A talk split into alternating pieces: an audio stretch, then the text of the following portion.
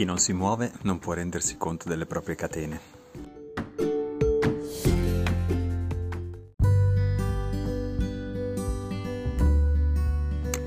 Tappa 45, Saint-Jean-Pied-de-Port, Roncisvalle. Questo qui, eh, questo podcast lo faccio in cammino.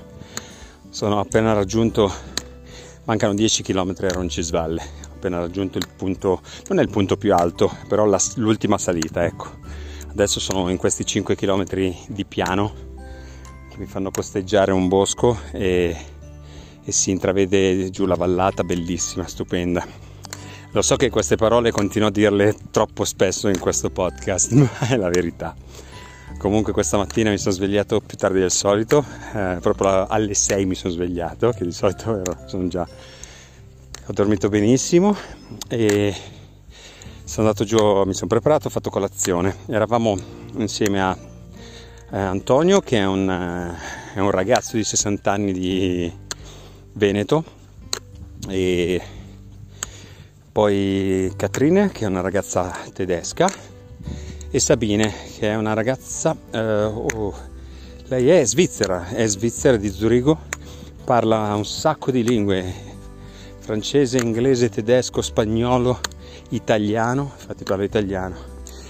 E adesso magari non è bello da dire perché sono cose sue ma è una tipo così esuberante e allegra che è piena di vita e che credo non le dispiacerà e comunque è stata lei subito a dirlo che è al quarto stadio di un tumore al polmone e, e niente sta, lei continua a lavorare continua a fare la sua vita come se nulla fosse sta prendendo dei farmaci continuamente e, però eh, anzi mi ha cazziato perché dice che sto sprecando la mia vita a continuare a fare lo stesso cammino, che il mondo è così grande che devo andare a visitare altri posti.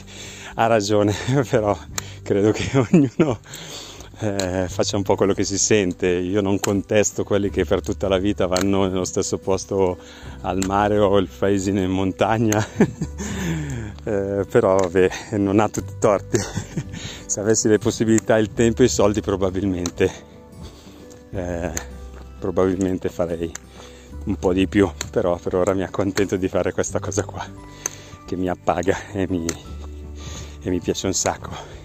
Mi aspettavo di fare questa la salita famosissima per i pellegrini, comunque per la gente che conosce il Cammino di Santiago, la salita proprio che ti porta in alto fino a qua, di farla in maniera un po' più atletica e senza grossi problemi dopo aver fatto 1500 km e invece no, la sento comunque nel fiato, un po' nelle gambe, no le gambe stanno bene comunque, però si sente la fatica, non è che la fai anche se sei allenato, non è niente.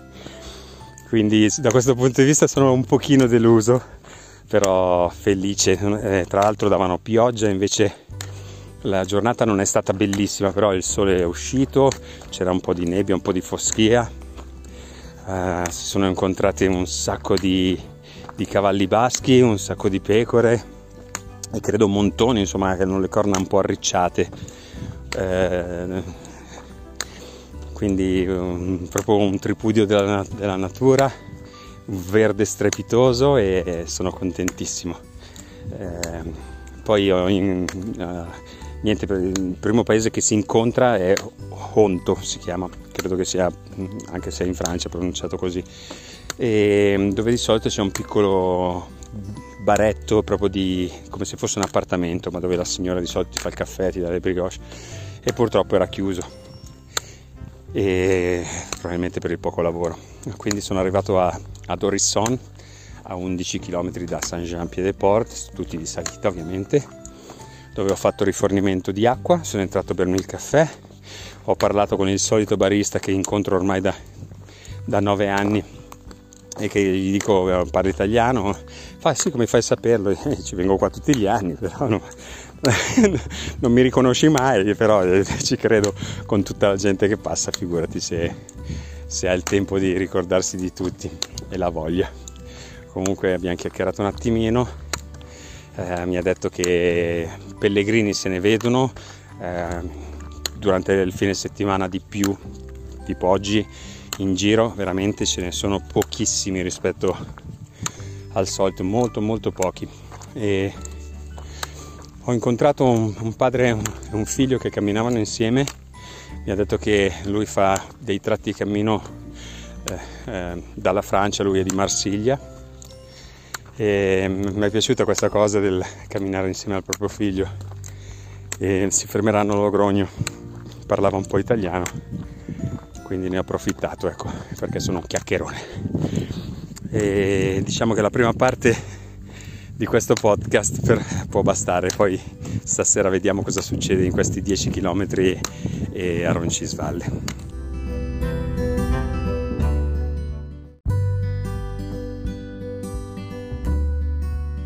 Eravamo rimasti agli ultimi 10 km che alla fine sono stati abbastanza tranquilli, a parte che dopo 5 c'è sempre un piccolo strappetto che eh, non manca mai pellegrino.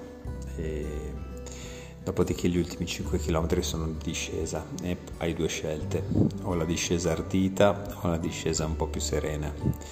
Io all'inizio facevo sempre la discesa ardita perché è quella che insomma, ti dà più emozione, la, la fai in mezzo al bosco ma è molto ripida e hai lavorato tutto il giorno con i muscoli per la salita e quelli per la discesa insomma non sono pronti e quindi ti bruciano, ti fanno male però negli ultimi anni ho scoperto che a volte scegliere la strada alternativa è meglio che scegliere la strada che conosci. E quindi scelgo quella come quest'anno ho scelto la, la parte un po' più semplice che è quella più panoramica, più bella che mi ha fatto vedere nuovi eh, panorami, nuovi c'erano cavalli, mucche, insomma cosa che in quella ardita non vedi perché sei in un tunnel di bosco e, e arrivi alla fine che sei esausto. Vabbè, detto questo, sono arrivato alla mia collegiata e ci hanno eh, fatto prenotare insomma, la stanza, ma siamo arrivati decisamente presto, siamo arrivati mm, prima dell'una e il posto apre alle due. Quindi siamo andati a berci qualcosa nel bar e tra l'altro abbiamo fatto amicizia con eh, io e Antonio che alla fine abbiamo passato quasi tutta la giornata insieme con Carlos che è un ragazzo di Madrid che sta facendo un tratto del cammino. Loro hanno la possibilità comunque di, di essendo spagnoli di farlo quando, si, quando, vogliono. E quindi lui ha deciso di fare la, il suo primo tratto da Saint-Jean-Pied-de-Port a Logrogno e si è fermato con noi a bere, abbiamo chiacchierato un po'. Eh, durante questo, questa chiacchierata, durante questa pausa, insomma, eh, tra l'altro voglio precisare che appena entrati in Spagna è uscito su fuori un sole spettacolare, un cielo azzurro con delle nuvole bellissime. Vabbè, comunque ci hanno raggiunto eh, Sabine che era in cerca di, di camere di non da pellegrini ma camere singole, ma non ne ha trovate e si è dovuta accontentare. Poi Catherine dalla Germania che era anche lei con noi alla, alla Vita è Bella. E poi ho incontrato le due pellegrine con cui ero partito ehm, non da Saint-Jean ma sempre il giorno prima comunque da ehm, Saint-Just-di-Bar dove, dove c'era l'ospitaliera che faceva il miele e le ho incontrate lì che stavano aspettando l'orario per prendere il bus, loro avevano finito il loro cammino. Abbiamo prenotato per mangiare il menù del pellegrino come ormai di consuetudine e siamo andati a mangiare alle 7, abbiamo mangiato molto bene devo dire. E poi abbiamo assistito alla messa del pellegrino praticamente la, la fanno tutte le sere alle 8 dove c'è la benedizione del pellegrino che diciamo che io non sono proprio una, uno dei più ferventi eh, credenti e comunque praticanti soprattutto. Credenti magari anche sì ma praticanti assolutamente no.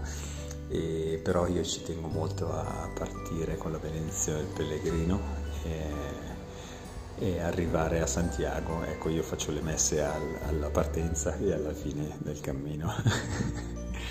però questa, questa benedizione l'ho, l'ho, sentita veramente con, con, tutto me stesso, con il cuore e, e spero che, che mi, mi aiuti in questo cammino. Direi che per la prima giornata di, di cammino in Spagna è tutto vi rimando a domani.